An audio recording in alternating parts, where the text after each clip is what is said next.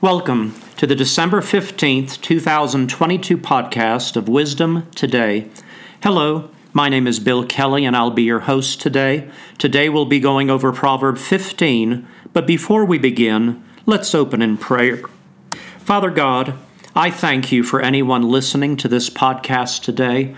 I pray that you give them ears to hear and a heart to receive everything you have in store for them today. In Jesus' name, amen. This is Proverb 15, beginning in verse 1. A soft answer turns away wrath, but a harsh word stirs up anger. The tongue of the wise uses knowledge rightly, but the mouth of fools pours forth foolishness. The eyes of the Lord are in every place, keeping watch on the evil and the good. A wholesome tongue is a tree of life, but perverseness in it breaks the spirit. A fool despises his father's instruction, but he who receives correction is prudent. In the house of the righteous there is much treasure, but in the revenue of the wicked is trouble. The lips of the wise disperse knowledge, but the heart of the fool does not do so. The sacrifice of the wicked is an abomination to the Lord but the prayer of the upright is his delight. The way of the wicked is an abomination to the Lord, but he loves him who follows righteousness.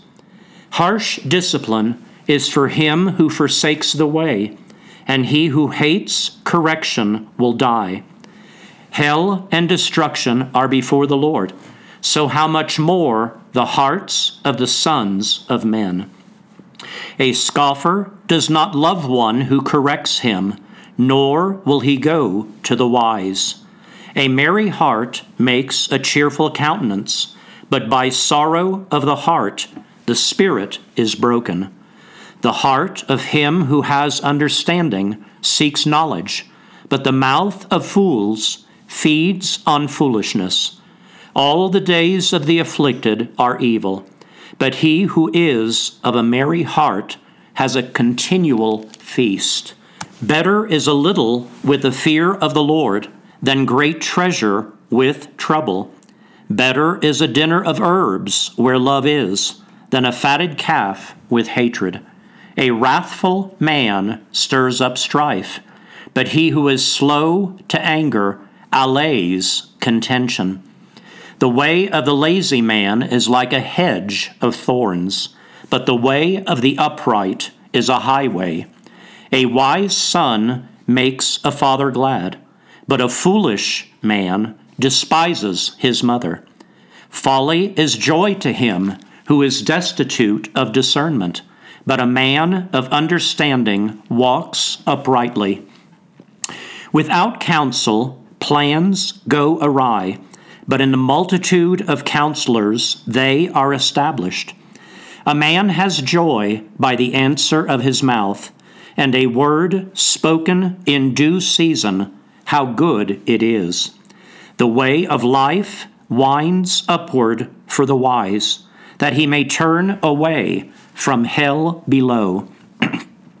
the Lord will destroy the house of the proud, but he will establish the boundary of the widow. The thoughts of the wicked are an abomination to the Lord, but the words of the pure are pleasant.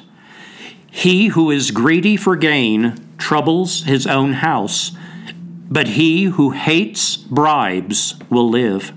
The heart of the righteous studies how to answer, but the mouth of the wicked pours forth evil.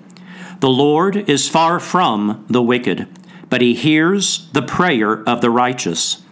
The light of the eyes rejoices the heart, and a good report makes the bones healthy. The ear that hears the rebukes of life will abide among the wise.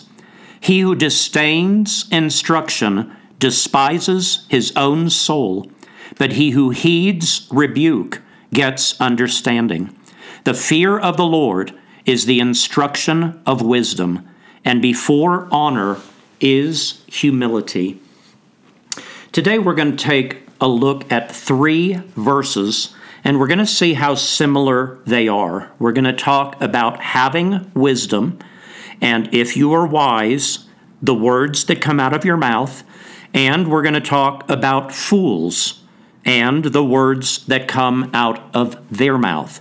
Let's look at verse 2. The tongue of the wise uses knowledge rightly, but the mouth of fools pours forth foolishness. Now let's take a look at verse 5. A fool despises his father's instruction, but he who receives correction is prudent. Now let's take a look at verse 7. The lips of the wise disperse knowledge, but the heart of the fool does not do so. Friends, I'm going to basically just try to put these three verses together. And what we're learning in these three verses, basically, that if you are a fool, you have no desire for correction or you have no desire for instruction.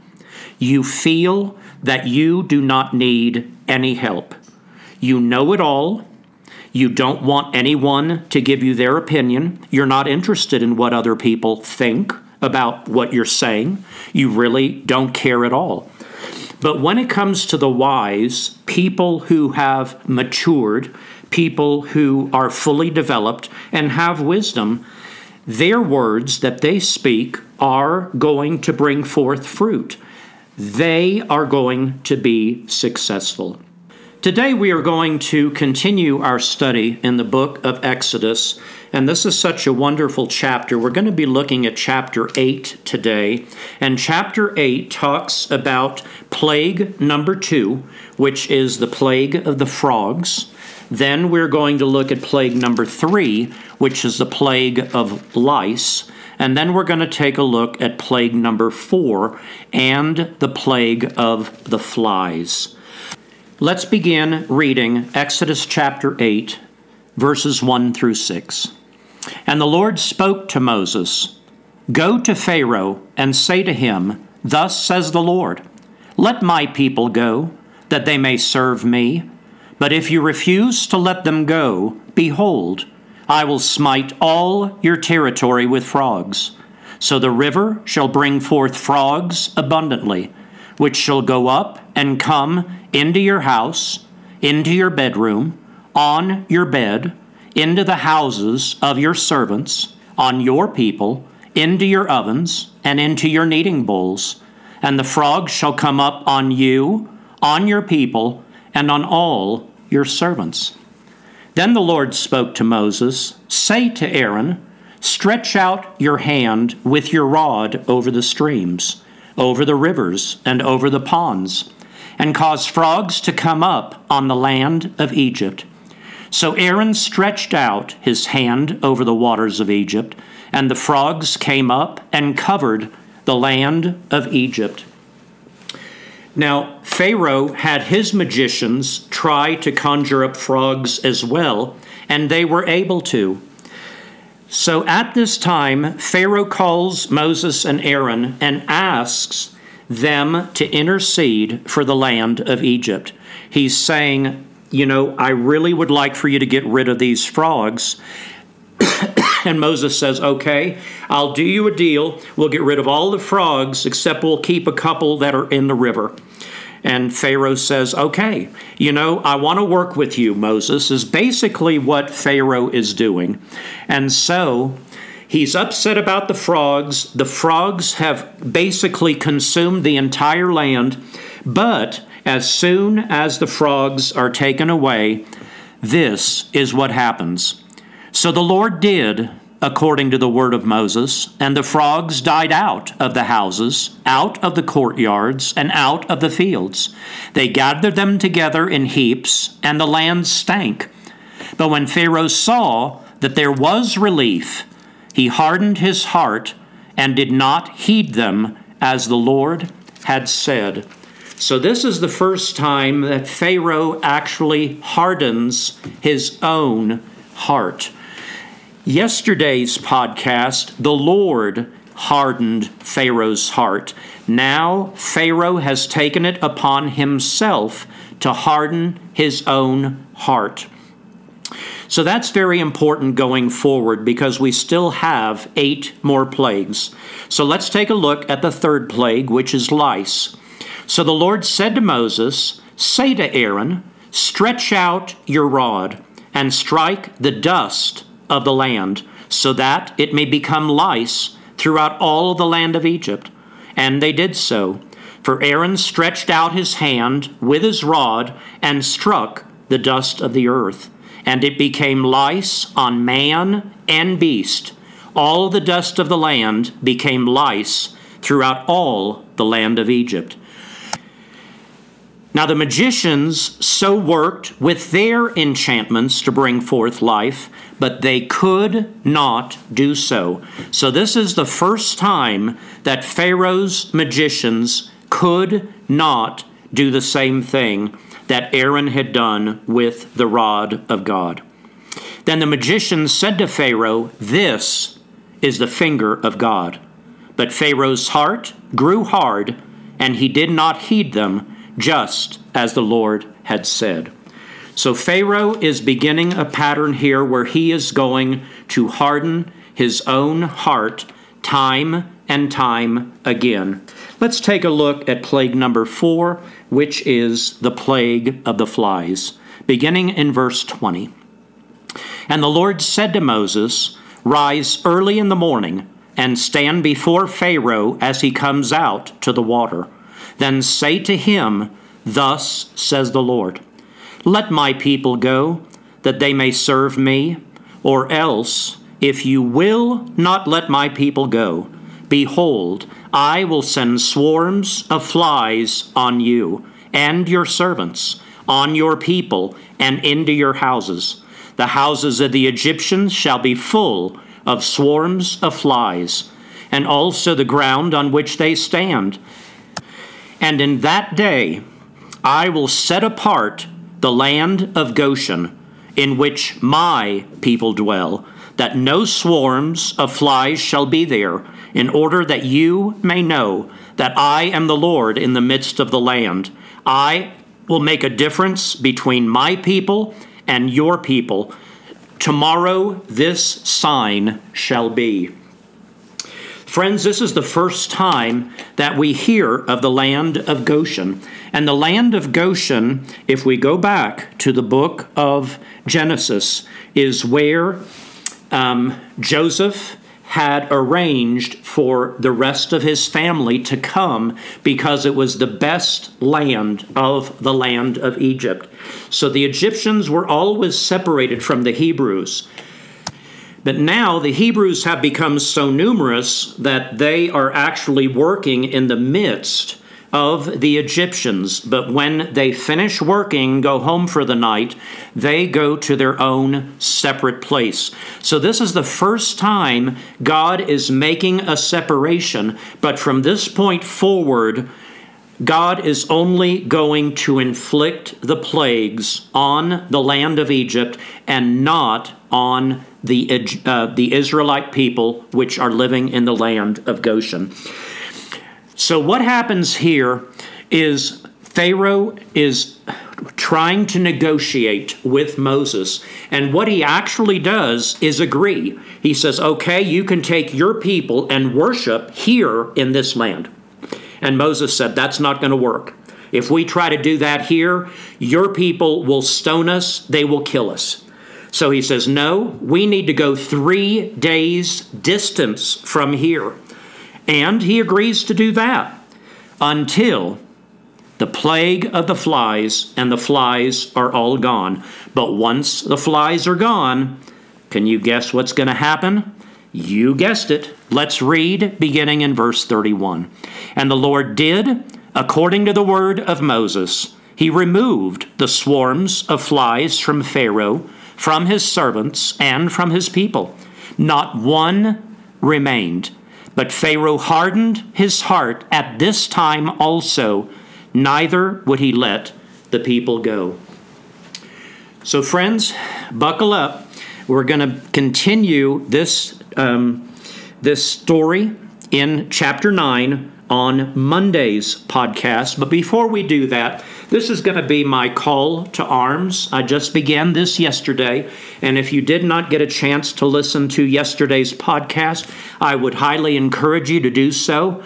Yesterday, I brought up a verse in the first chapter of James that tells us that when we hear a good message, when we hear something that encourages us, it sounds good, we want to do something with it, you can't just hear the Word of God and not actually implement it into your life. And so yesterday I began a thing, and what I suggested to everyone is I'm challenging you to go out of your way and compliment one person every day for the following seven days. Now, we started yesterday, so if you're just listening today, I'm asking you to do this for the next six days. And I am believing that if you put into action the things that I'm telling you, you are going to begin to notice a change in your life. It's going to not only affect the people that you talk to, but it is also going to be working inside of you. Now, the Bible tells us that we must be transformed by the renewing of our mind. And how we do that is actually go to work and begin doing what the Bible tells us to do. Friends, I'm here to tell you if you go out of your way and compliment someone every day, and I didn't say do three or four people, I want to keep it simple. Just do one compliment a day, and I believe your life will begin to change. Yesterday, I also began another segment of this podcast, and that is scripture reading. Now, yesterday I made a mistake and I apologize. I asked you to read the first chapter of Exodus. I should have told you to read the seventh chapter of Exodus. I'm hoping a number of you caught that because yesterday we went over chapter 7. So, once again, I'm going to give you three chapters of the Bible to read. And once again, I cannot force you to do this, guys. I'm just asking you to take a simple leap of faith. And if you just choose to do one of these, hey, you got to start where you're at. But if you were to only read one chapter today, I suggest that you reread the entire eighth chapter of Exodus. I didn't even read half of it. So if you really want to get into the Word and really read everything and get the most out of it, please reread the entire chapter 8. The second one is on last Friday's podcast, I had asked that everyone who is interested read the Great Faith chapter every day for a month. So that is the 11th chapter of Hebrews. I believe if you read the entire 11th chapter of Hebrews for the next three or four weeks, that your life will begin to change. And the third one is if you want to read a third chapter, it would be to reread the proverb which we just went over, Proverb 15. Friends, I will never end a podcast without giving anyone an opportunity to receive Jesus as their Lord and Savior. If there is anyone listening today who has never taken that step, and you have a prompting in your heart saying, Golly, I really like the way this sounds. I really don't know where I am with God. If you really would like to draw closer to Him, even if you've said the sinner's prayer before, say it again. It is okay to repeat this prayer over and over and over again. God is always happy for people to want to draw closer to God. So, Father God, I thank you for sending your Son Jesus to earth. Jesus, thank you that you were willing to come to earth, that you were willing to die on a cross to forgive everyone listening to this podcast today all of their sins. By doing that, you have put us in right standing with you. We are now reconciled to you. Thank you, Jesus, for putting me in right standing with God. And yet, Jesus, I ask that you come into my heart. I ask that you would lead me and guide me from this day forward. I want you. I need your help. I want to make you my Lord and Savior. Friends, if you have any questions about anything you are hearing on any of these podcasts, I ask that you reach out to me on Facebook. I am Bill Kelley, K E L L E Y, and you can reach me on Messenger. Ask me anything at all, any questions that you have, and I will get back with you as soon as I possibly can. Now may the Lord bless you and keep you. The Lord make his face shine upon you and be gracious to you. The Lord lift up his countenance upon you and give you peace. Friends, please join me tomorrow as we close out the week with wisdom today.